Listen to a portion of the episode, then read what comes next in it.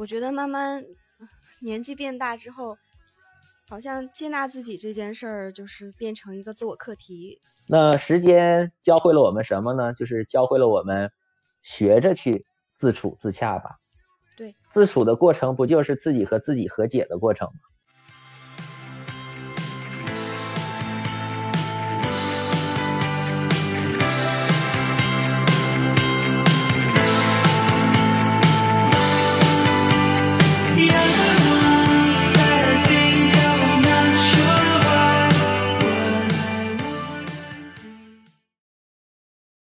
大家好，欢迎收听理想三旬，我是不卖药的崔代表。大家好，我是不讲课的韩老师。啊，过年好啊！啊，这个虽然这节目播出的时候呢，已经是过完正月十五元宵节了，但是我们录制的这个对，然后给大家拜个晚年，对，再拜个祝大家晚年幸福 祝大家晚年幸福。对，因为我们录制的这个阶段的话，还没出年呢，我们都说过了正月十五才算把这个年过完。然后我们东北人呢也非常非常传统，就是所以呢就给大家拜个晚年哈。那个，嗯，今天聊什么呢？这个聊就是我们之前其实聊过一个话题，呃，叫完美主义背后的陷阱。这期节目大家如果感兴趣的话，可以搜往期节目去收听。嗯，当时有一个热点，应该是一个外企高管因为参加了一个呃是禅修班还是什么班，然后猝死这样一个新闻。然后这个新闻过后的话，又有一系列的这个后续的一些事件发酵，所以我和韩老师我俩就一拍即合，录了这一期节目《完美主义呃背后的陷阱》。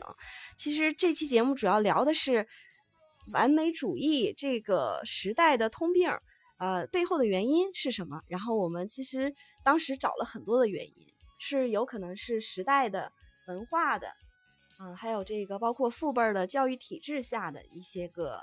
啊，原因，那可能后期我们说到了一些关于接纳自我啊等等这些个啊，对，因为我觉得可能我们对自己的这种要求那么完美是来自于我们内心。对，后来呢，因为这期节目播出以后呢，还是有那个听众朋友就是有这个跟我们一个反馈，他说希望我们再聊一聊关于接纳自我这个话题的，所以今天是的啊，我们俩就来聊一聊吧。啊，聊多聊少的，然后我们还觉得大家的反馈有点少，然后呃多一些这样的反馈呢，让我们兴奋一下啊，兴奋一下，是的，是的，对。然后所以就就是这个话题，那我们怎么去接纳自我？然后那韩老师，我不知道你之前有没有想过这个问题，关于接纳自我，你是肯定想过呀，要不然的话，之前的节目我也不可能提到说我们要向内看嘛，自身的这种。感受吧，嗯嗯，我觉得我自身也是经历了一个接纳自我的一个过程，嗯嗯，有这种感受，所以我觉得来自于内心的东西对我们影响是很大的。我在这个过程当中呢，我觉得我还是真正的是向内看了，不管说我自己是我觉得变得更好了，还是我觉得有些方面我背离了我自己的初衷，但是呢。通过我自己的内心的探索呢，我觉得我寻找到了能够让我自洽的一种存在的方式吧。嗯，就是看来韩老师也是经历过这样的一个心路历程。我们说，如果带入自我的话呢，我自己可能也是经历过这样一个漫长的一个心路历程的。这中间的话，肯定是有一些那个痛苦和纠结在的。我觉得每个人都是一样的，就是因为往往说接纳自我的时候啊，不不见得是说是。很好的一一种状态吧，就是如果说我们常规来看这件事情的话，大家可能觉得说啊，嗯，我就认识到我的局限所在了，然后那我就安于现状了，那我就觉得可能没有突破也是正常的，或者说，哎，不一定人人都像谷爱凌啊那么出色，那我们就是普通的平凡的，呃，崔崔代表和韩老师是吧？就是我们是不是就是一个普通平凡人这件事情？啊，可能大家认识到这一点，就是已经是经历了一个很漫长的一个心路历程了。那我想说，认识自己，我觉得是接纳自我的一个前提吧。那韩老师，你说你之前，比如说你认识自己是怎么样一个过程？比如说我们在幼年的时候，可能我们都会有一个远大的理想和目标。嗯，我们想要今后做什么呢？大多数人答我们想做科学家。什么叫科学家呢？那其实我们并不知道吧。对吧？在我们的概念当中，那个科学家可能跟科学工作者就画上了等号。那我们可能在小的时候呢，我们想到的其实是一个在这一个领域的工作者，我们想要从事一个职业，我们往往会把它用最好的词，在我们印象当中最成功的这样的词来表述我们的这个理想。那在那个阶段，我们可能是对自己的认知是不足的，我们是盲目的，我们过高的看待了自己，高估了自己的能力吧。那随着我们这个年纪的增长呢，可能我们会认识到。我们能力能达到的这个高度是什么？那我们可能在慢慢的降低我们对自己的这个职业发展的要求。我觉得在这个过程当中，慢慢的对自己呃认知是越来越明确的。我们也是在不断的去接纳自己的，就是我们可能从完全的自我的那个状态，认清了一部分现实，从而呢进一步的去自处。如果说从我。们自身的角度来讲的话，我觉得我们都有一个自我改变的一个过程。我们认识到自己的不足之后，我们可能做出了改变，也有一定的成果。比如说，呃，崔代表说他自己呢，可能也是有这个呃自我改变这个过程，这我能看到的。比如说，呃，我们姐弟俩呢，在这个年幼的时候，这个性格是很相似的，比较内向，呃，不敢于呃表达。那但是呢，我们从事的职业，一个是。呃，销售工作啊，一个是呢，呃，教育培训的工作，那我们需要呃大量的去表达我们自己的想法，那所以对于我们来讲，是在认知自己不足的过程当中做了改变，并且呢，在这个方面呃有所改善。比如说我在学学习的这个过过程当中，或者是工作的过程当中，啊，我处理人际关系的过程当中，当我设定了一个目标，然后我向着这个目标去努力。啊，去迈进啊！这个这个时候，如果假设我成功了，比如说我啊胜任了某一项工作啊，顺利的完成，那比如说我达到了一个很好的这个，比如说跟同事和客户相处的这样的一个人际关系，或者说我在呃，比如说学习那个某个学科的时候，然后我拿到一个很好的分数，如果如果我是正向的一个反馈，是我成功了，那我我们。就相应的说，哎，我达成了一个成就，那我相应的对我的一个自我，我也有一个新的认识，就是我可以做到更好。那如果说在这个过程当中，我是反方向的，我失败了，比如说这个坎儿我没过去，那可能相应的我会告诉自己，可能我是做的不够好，或者是我能力还不足，然后我需要去调整自己的目标。比如说我的目标是不是过于高了？那么在现阶段。我可能还做不到。心理学的崔大夫上线，就是从那个心理学角度上来讲的话，这个叫最近发展区。这最近发展区的话，就是跟我们刚刚说到那个，呃，包括教育当中的话，应该很多的老师啊也都非常了解这个理论。就是最近发展区是说，相应的你在教学的过程当中，你是要给他设定一个合理的目标。呃，这个因为人的学习的话是有这样一个循序渐进的过程的嘛，对吧？那你如果说给他目标过高的话，他可能做不到，他就产生一种这个挫折、挫败感。那么这种挫败感如果是一个持续的这个负反馈的话，可能会对这个孩子的学习动力啊啊这个产生一个消极的负面的影响。但是如果你给他搭建一些脚手架，就是让他能够在一个学习的这个模块上，他有一个最近发展区的这样的一个跨越的话，那它相应的向这个更好的目标去迈进，这个过程的话。会更顺利。那这个脚脚手架的一个搭建，就是在最近发展区的这样的一个形成啊。这个是教育学的一个理理论，也是心理学的一个理论啊。哈，崔大夫下线啊。那其实我想说这一点的话，就是这个。嗯，刚刚韩老师说的这个，包括我说我们可能在接纳自我的这个过程当中，我们经历了一个漫长的过程，可能这其中有一些纠结，有有一些试错，但是我们只有在开始的时候。你经历了一些东西，你才能够去认识到，说我的不足是在哪儿，就相当于说我们短板是在哪儿，然后我相应的去避免一些短板，然后去发挥自己的长板，去培养自己的优势，啊，这个也是不断的认识自我的一个过程，是吧？是不是这个意思啊？然后那肯定的呀。对，你在认识自我之后的话，然后我们才能再有下一步，叫接纳自我。那你说，韩老师，我们接纳自我的话，你觉得我们是可以？叫全盘接纳自我呢，还是在一定程度上接纳自我呢？还是说我们允许就是这种不完美的自我的存在啊？就是在这个过程，你是怎么去选择？呃，我觉得你刚才所说就是两方面嘛，完全接纳自我当然是不存在的哈。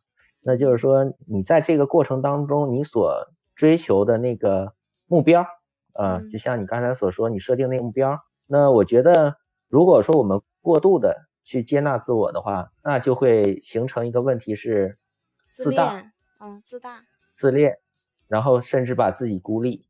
如果说你在生活过程当中，呃，你自己本身是存在一些你自己认为不太好的。呃，行为啊，习惯呀，这些问题的时候，我们不妨呢，适度的给自己的要求呢放松一点。我觉得人无完人，有的人说人无癖不可交啊，太完美的人可能是你跟他相处的过程当中会很痛苦。那我觉得他自己本身的话，也不会从这种完全的自律和完美当中得到这个人生当中很多的那种快乐吧，因为。我感觉他会失去很多。我觉得人生去寻求自我接受，让你活得更加的快乐，更加的轻松。但是呢，也不能说，呃，极度的去追求吧。极度的追求的话，会很孤独。自我这个东西，我觉得就是要适度的，自己内心去寻找一个适合自己的度，让你自己在与人接触啊，或者是自处的过程当中，是处于那个舒适区。处于舒适区。你对一个事情，你设定了一个目标，那假设你没有达到这个目标，那你如何自处呢？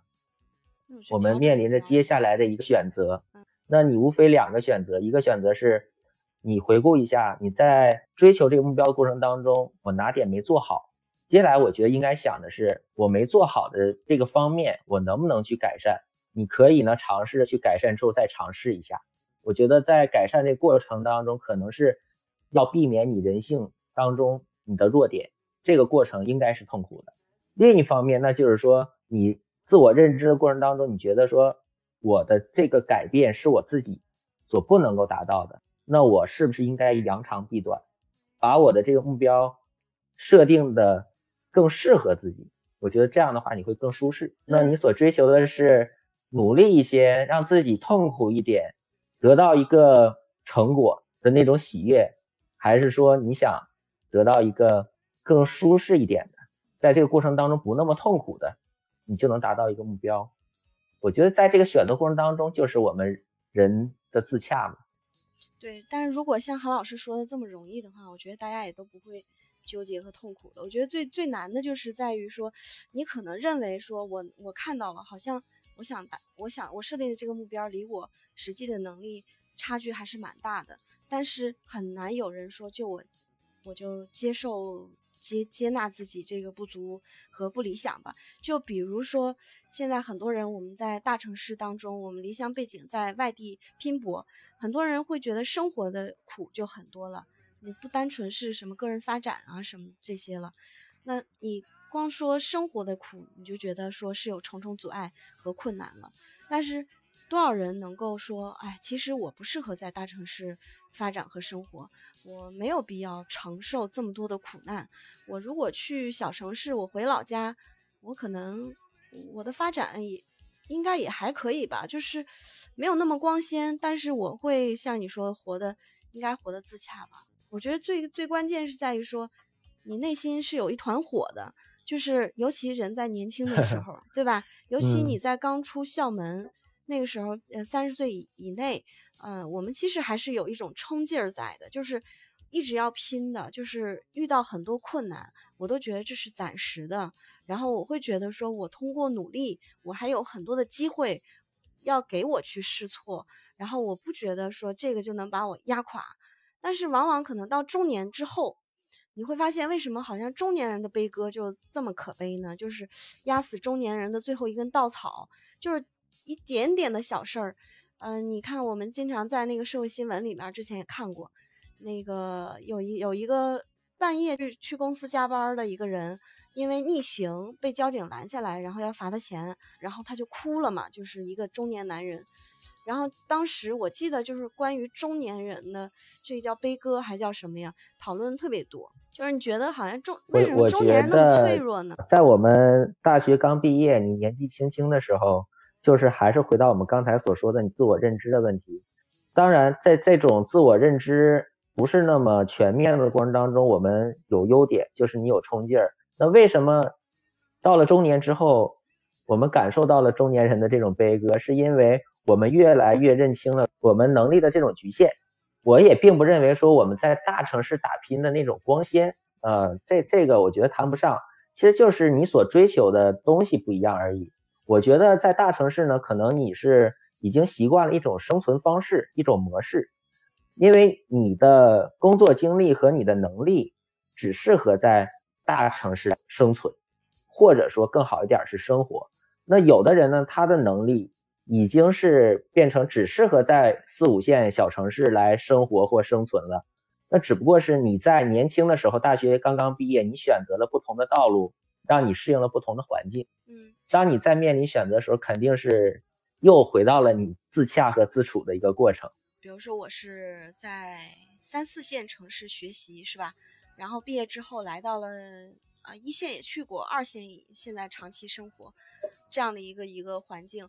我是觉得人的上限哈，的确是跟环境，呃，给你的打磨有，我觉得相应的是成一个正比的关系吧。就是如果你的环境压力越大，然后，呃，你比如说你经历的这个外部环境越复杂，可能相应的你的，我觉得边界可能会更宽，就是说你可能能更多去体验一些不同的东西。那假设说我毕业之后待在家。且不说家庭的这个保护，那你至少亲戚朋友在身边吧？我觉得更多的可能来自于身边的这种保护和安全感可能会更足。那相应的，你不会有来自于心理的东西吧？对，心理的安全感，只是心理的东西。对，心理的安全感。但是其实物理条件上也是有一种安全感存在的。你比如说，你不需要租房呀，你不需要你的这种时间啊、交通成本啊等等等等吧，这种相应的可能会会小很多。呃，那你一个人如果是只身在外去打拼的时候，你我就就那句话说了，你只能靠自己，你不能靠别人。叫远水解不了近火，远亲不如近邻。这个是还是我觉得这个古话哈说的还是非常有道理的。我相信很多一个人在外地打拼的啊年轻人或者说中年人吧，大家都有这种体会。然后相应的，你比如说有一些人早早的他就成家了，我觉得很多的时候也是两个人在一个共同的支点上啊，他们找到了共同语言啊，两个人一同去奋斗，比一个人就容易得多。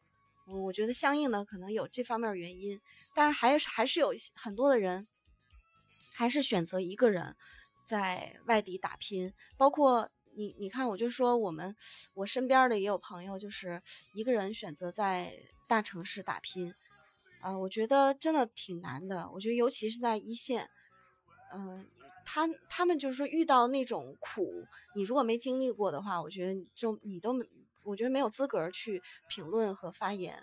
就的确有很多的时候是，哎，特特别特别特别艰难的吧。就是，但这种艰难的话，你又不能。比如说跟他自己家里人说呀，你说你说了，你你没带太大用处嘛，对不对？然后很多的时候你说只能，啊，比如说通过自己呀什么的，你去努力。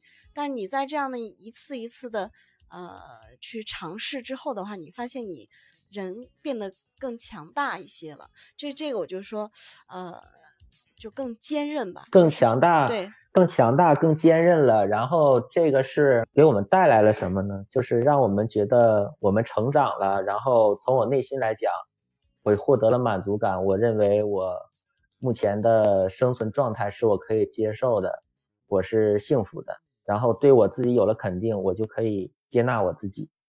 对，这是一个正强化。如果你是如果你是这种人，那你当然就是适合这种生活。对。那如果说。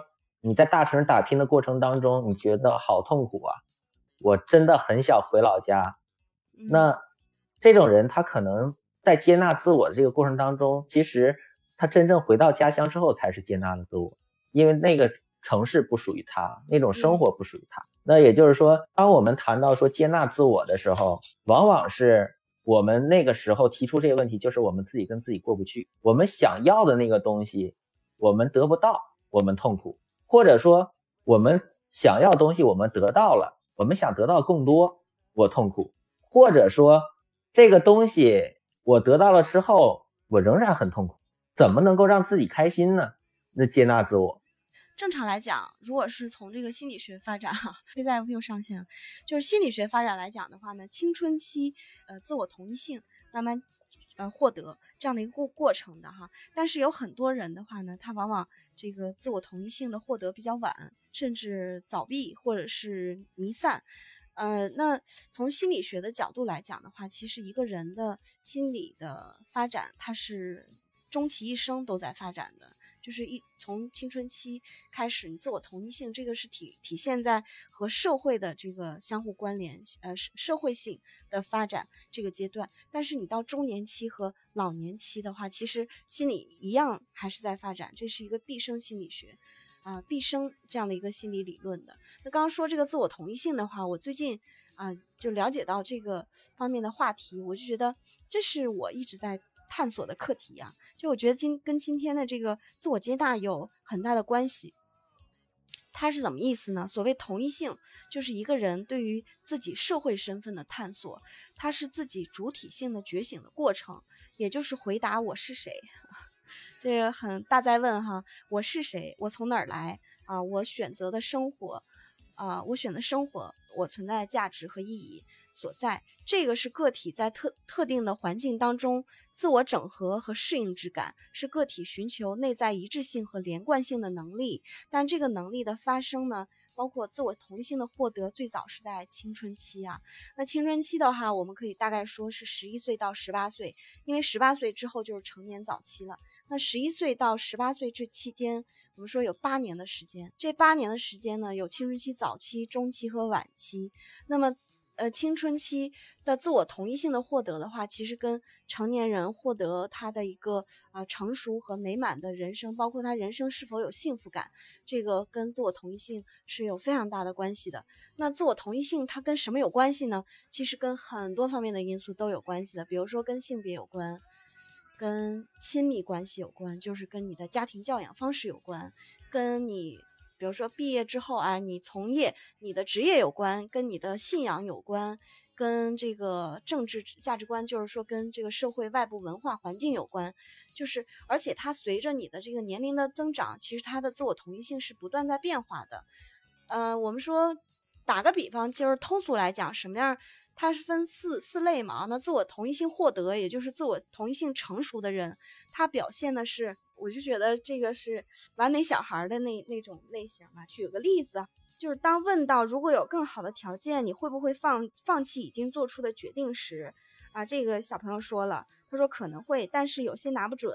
毕竟选择律师职业是我想了很久的事儿，并且我认为这个职业很适合我。也就是说，他其实他是通过思考的，他是有清晰和明确的价值观和目标，并且他付诸了行动，然后他的这个。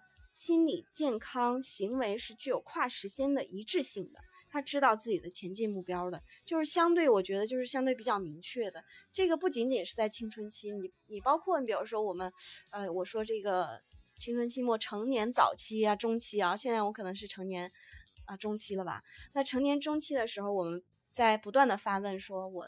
我到底想要什么，是吧？我怎么样才能更幸福呀？啊，我怎么能才能更快乐呢？啊，我选择什么样的职业更适合我自己呢？那这个其实也在不断的这样的一个变化的过程。那同一性延缓是什么意思呢？这是第二个啊。第二个的话是同一性延缓，它它的大概意思呢，就是说你的同一性是延迟或者是原地踏步的。这个阶段的人是没有决定要付诸行动，他们仍在探索和积累知识。参加各种活动，希望找到引导其生活的价值观和目标，这是同性延缓。同性早闭是什么？同性早闭是，呃，没有经过反复探索就把他们的价值观和目标付诸了行动。他们的同一性对象是权威人物，包括父母、教师、宗教领袖或者是恋人，替他们选择。这是同性早闭的人可能会出现的。还有一个同一性弥散。同一性弥散的人是没有明确方向的，他们既没有把价值观和目标付诸行动，也不去积极探索。他们从不对不同观点进行探索，或者是认为这样做太危险了、太困难了。那我们不一定说要把一个人定义成他是同一性获得的，就是他成熟的，或者是他是延缓的、早闭的，或者弥散的。可能一个人在不同的阶段，他这几个阶段都有可能会经历过。就是人的这个心理发展的确是在变化的。刚刚我说到了，就跟不同的这个因素啊都是有影响的啊。大夫下线啊。所以说，就是我学了这个知识点之后呢，我就对自己又充满了这个信心，我又看到了希望。呃，尤其老一辈人啊，他们总说命运，命运啊，就是说人你你得信命啊，就是你。哎，那叫什么？三分天注定，七分靠打拼，爱拼才会赢。三分天注定，那可能说，哎，你出生在什么的家庭环境，然后你受过什么样的教育，然后你在和平年代还是你在战争年代，有可能对你的这个整个人的一个人生的发展是产生一个巨大影响的。但很多人会把这个事儿看的是一个定数，他觉得他是不能改变的，你是无法逆天改命的啊。但是我是相信命和运是。有关联的那虽然易经这个东西不太懂，但是我是觉得，呃，宁可信其有，不能信其无啊。就是说命，我同样相信啊，因为我出生的这个家庭环境，我的成长教育、受教育背景啊，的确对我的人生的未来的发展方向是有产生巨大影响。让我想起来一个什么呢？是英国，包括美国、日本，还有一个是南非，在这几个国家，他们都拍过一一系列的纪录片，叫做《人生七年》。不知道韩少韩老师看没看过啊？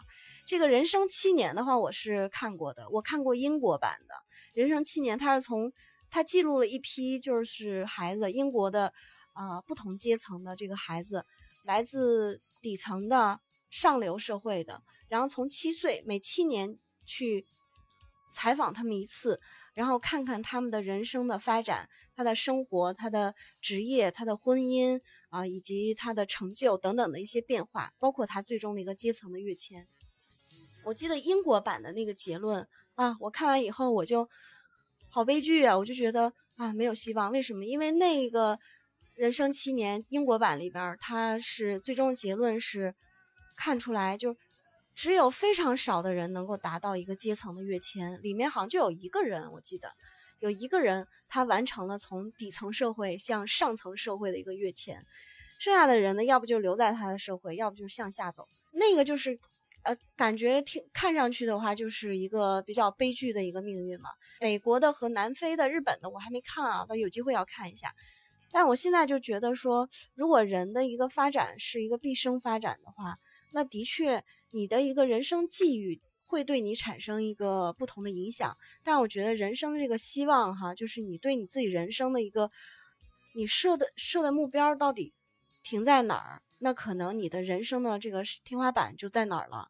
就像我理解身边的一些长辈儿，嗯，你比如说过年这个回去探亲，就听到有一些长辈在聊天的时候呀，尤其你看啊，女孩子一说女孩子这儿就讲到这个性别这这个问题。他就说：“哎呀，你看看那个，你看，就是说我们姨家的这些亲戚啊，这怎么都不结婚呢？一个个的，你看也都没结婚，一个个呢，怎么好像也没有孩子？特殊情况。对，这不是特殊情况，我觉得这是一个传统观念。他就是尤其觉得，你看啊，女孩子是不是就应该是成家，然后生娃啊？这个你的人生才圆满啊！我记得那个叫张。”张桂梅还叫张张雪梅，那个就是那个老师校长，你记得吧？他获得了获得一个一个一个勋章的那个共和国，呃，就是为那个很多农村的女童，让他们能够上大学。对对对，就是他。然后就有一些人评论在下边说：“啊，这么成功有什么用啊？自己没儿没女的，就是不我我不完整。”想问一句，就是说我们今天我们想要。聊的话题是接纳自己。对。那如果说在大城市，呃，开着豪车、住着豪宅，这种企业家，那他认为他可以从这份职业当中和这种奉献当中去接纳自己，认为他自己是成功的吗？我觉得他如果从他所做的事情当中，他能够坚持做这么多年，他肯定认为他做这件事是值得的。但是并不见得。我们社会上大多数人都会以他为榜样，但是我们都会肯定说他的这种美德，但是很很多人，我觉得哈，我的局限性，我认为可能不会从这份职业当中能够得到他们所谓的成功和成就感，嗯，是不是也跟我们社会的价值观也有关系，对吧？对啊，但是我觉得像他这种崇高人毕竟是少数，嗯但我我我很坚定认为他一定会觉得他这一生是值得的，他做的事情是值得的，嗯，他才会付出这么多心血和他的时间，他一辈子的时间都奉献在这一件事情上，足以证明他对这件事情的热爱，嗯他对这份价值的认同。嗯，对啊，所以就是所以说最重要是他要要的是嗯什么，要的是什么。对，那比如说，我们如果说都是看到的这个豪车豪宅是我们的目标，我们达不到，我们就痛苦，那可能我们也无法做到接纳自己，对吧？嗯这这个自己的欲望和你自己自我实现的这个目标，我觉得这个标准，呃，随着年龄的不同和你自己境的不同，要适度的去调整。嗯，对，这个我也认同。我觉得人最人最痛苦的时候是想得而得不到，嗯我们能放弃吗？其实我原本的性格是一个不太喜欢放弃的人，但是近些年我觉得我是在改变的，我会觉得，呃，我可以放弃很多东西，这些东西我放弃了，我觉得我活得会更快乐。包括你曾经给自己设的目标，我们有的人设的目标你没有达到，那我们也会很痛苦，就是我们所谓的没接纳自己嘛。我觉得我们聊这个话题最关键的点就在于说，我们能不能接受一个不完美的自己，然后让自己在这个过程当中活得很舒适。我觉得这就做到了接纳自己。呃，我最近呢，就是说在看一本书嘛，《最朴素的生活和最遥远的梦想》。我觉得这本书其实挺好的。就在我去北京那个阶段呢，呃，我也在读这本书，因为这本书呢，涉及面很广，但是都是一些从内心出发，然后对生活的一些感受。看了这么一篇文章，我觉得跟我们今天所聊的话题呀、我觉得可以贴得上。嗯是冰心写的，提笔以前怎样安放你自己。他说的呢是写文章，嗯我们聊的呢是我们内心的感受。但是我觉得啊，我们的人生不就是在写一篇文章吗？对吧？嗯写文章过程也是抒发作者的这种内心感受。我们能够做到接纳我们自己的话，也是我们内心感受的一种平静啊。嗯然后去安放它。这篇文章这样的，一个人的作品和他的环境是有关系的，人人都知道，不必多说。不但是宽广的环境，就是最近的环境，就是在他写着作品的时候所在的地方，所接触的静物，也更有极大的关系的。作品常被四维空气所支配、所左右，有时更能变换一篇文字中的布局，使快乐的起头成为凄凉的结束，凄凉的起头成为快乐的收束，真使人消灭了意志的自由哈。坚定自己的意志吗？拒绝他的暗示吗？不必。文字原是输输述感情的，它既有了这不可抵抗的力量，与我们以不可过亿的感情，文字是要受它的造就的。拒绝它不如利用它。怎样利用它呢？就是提笔以前，你要怎样安放你自己？这样，一篇文字的布局约略定了，不妨先放在一边。深沉的思想，等到雨夜再整理组织它；散漫的思想，等到月夜再整理组织它。其余类推，环境要帮助你成就了一篇满含着天籁人籁的文字。也有的时候，意思是有了，自己不能起头，不能收尾。也不知道是应当要怎样的环境的帮助，也可以索性抛掷自己到无论何种的环境里去，就是不必与遇你的文字有丝毫的关系，只要这环境是美的，环境要自然而然的、渐渐的来融化你，帮助你成了一篇满含着天籁人籁的文字。环境是有全能的。要利用它，就不可不选择它。怎样选择，就在乎你自己了。是山中的清晨吗？是海面的黄昏吗？是生辰意寂的殿宇吗？是夜宿人散的剧场吗？都在乎你自己要怎样安放你自己。所以说，我们要接纳自己，我们首先要安放自己。可能我们的人生不像我们所预拟的那样，随着环境的改变，我们要去改变，去学会安放自己，学会自洽、自处。我是这样想。嗯，我觉得慢慢年纪变大之后，好像接纳自己这件事儿，就是变成一个自我课题。那时间教会了我们什么呢？就是教会了我们学着去。自处自洽吧，对，自处的过程不就是自己和自己和解的过程吗？但我们也是正向积极的接纳自己的，不是躺平。这这不是躺平啊？对，就不是躺平，是在力所能及的情况下去争取自己所能得到的东西。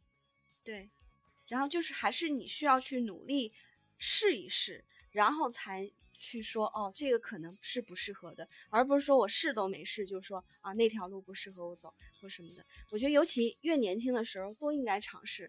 就是我现现在反而就是觉得有目标肯定是要去做的，对，一定是要去尝试的，不要被很多的那个呃规则呀框架束缚了自己。就是说，哎，你看你是比如说你专业是学什么的，那其实我就我就发现可能我们现在。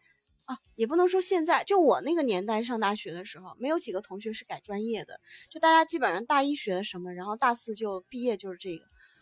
其实如果真的学，你在这个专业当中学的过程当中，你会发现，哦，第一年你觉得哎挺新奇哈，很多东西很那个，第二年的时候学学专业课的时候，你会发现啊，很多东西你根本不喜欢。但为什么你不转专业呢？如果真的有这个条件，或者有那个。当时就没那想法，我就发现同学都没有这个想法去转专业的。我唯一一个同学，当时他曾经想学选修那个心理学，修心理学双学位，我差一点跟他一起选了，然后最后不知道因为啥，估计是懒惰，然后就没有选这个心理学双学位。我后来听，哎，我忘了是看了什么，呃，是是一个什么节目还是什么的，就说那个孩子他大学的时候他选了四个专业。就是大一的时候学什么，嗯，然后大二的时候又学了什么，大三的时候又换了，然后就这样的，大概换了两三个专业，啊，最终毕业的时候，呃，从又从事了这个不同的工作啊什么的，我觉得这挺好的。我们经常能听说说，哎呦，走了好多弯路啊，然后往往我们也会安慰自己说，哎呀。嗯，每走过的路每一步都算数，安慰自己。但我现在反安慰自己也是一种能力啊。对呀，我现在回过来，回过头来想，就是只有你的人生经历了不断的尝试，你才知道你适合什么。我觉得这个是非常重要的。你能够认识到这一点，就已经是很成功了。很多人认识不到这一点，或者很多人就被自己的那个局限，他既定的那条道路就是一睁眼一条道走走到黑啊，就是这种。人生我觉得也不一定值得一过。那有的人如果说特别笃定的，啊，他就是特别擅长，或者他就有这天赋，他从来没有怀疑过什么。那我觉得这个人也很幸运，就是就好比说他就是那种传统意义上的从不走弯路的人，他不需要走弯路，因为他就是我觉得他就是上天天选之子吧，可以这么说。但是大部分人的话还是会或多或少走些弯路的。但是走弯路的过程当中，我觉得也没有必要去后悔。或者遗憾，没有人能够看得那么远，看算得那么准，是吧？唯一遗憾的事儿是，到你老了，两眼一闭之前，你后悔、遗憾，说我没做过什么。我觉得最重要是年轻的时候多试试，对吧？哎呀，这个说到这儿，我就觉得，哎呀，好正能量呀！好鸡汤呀！现在仍然可以试吗？啊，仍然可以试，就是不要有年龄的局限，是不是啊？不要被这个外外界的规则去定义和局限了自己啊！我就不断的给自己跟年龄没有关系，勇气有关，嗯。对吧？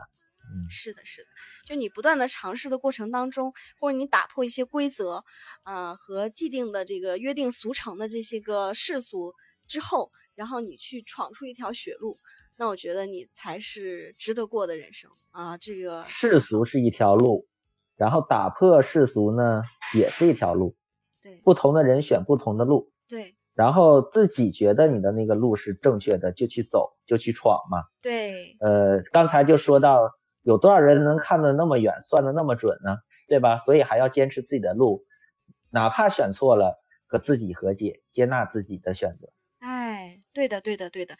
然后新的一年呢，我再借用一下欧文亚龙的《成为自己》啊那本书当中的一句话啊，我在这一年这一页那个年终总结的时候，我也分享过。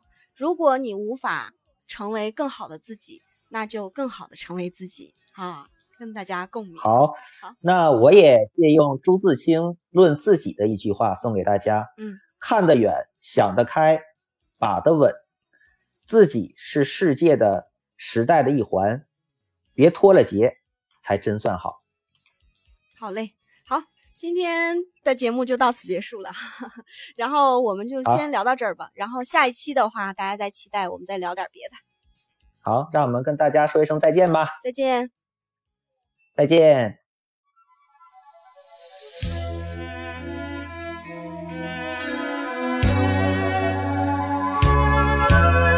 这个深夜里，没法可以安睡。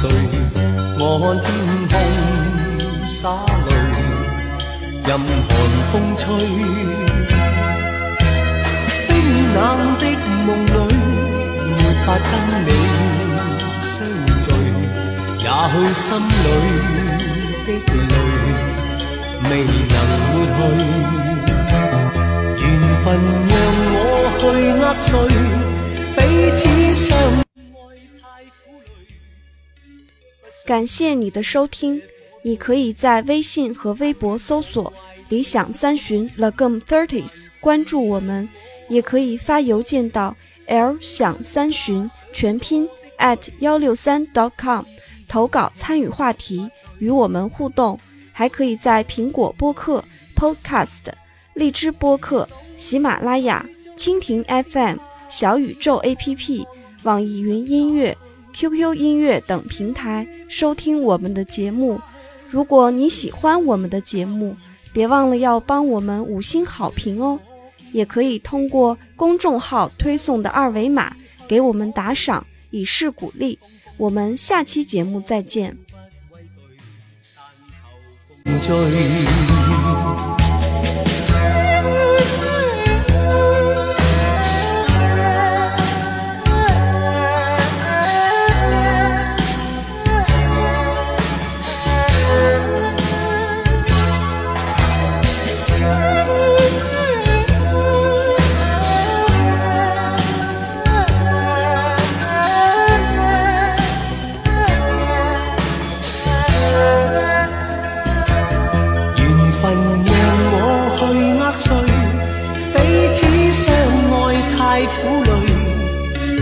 想跌进这火堆，但愿忘怀甜梦里，还是让我去面对。尽管加上我的罪，丝丝温馨的发堆。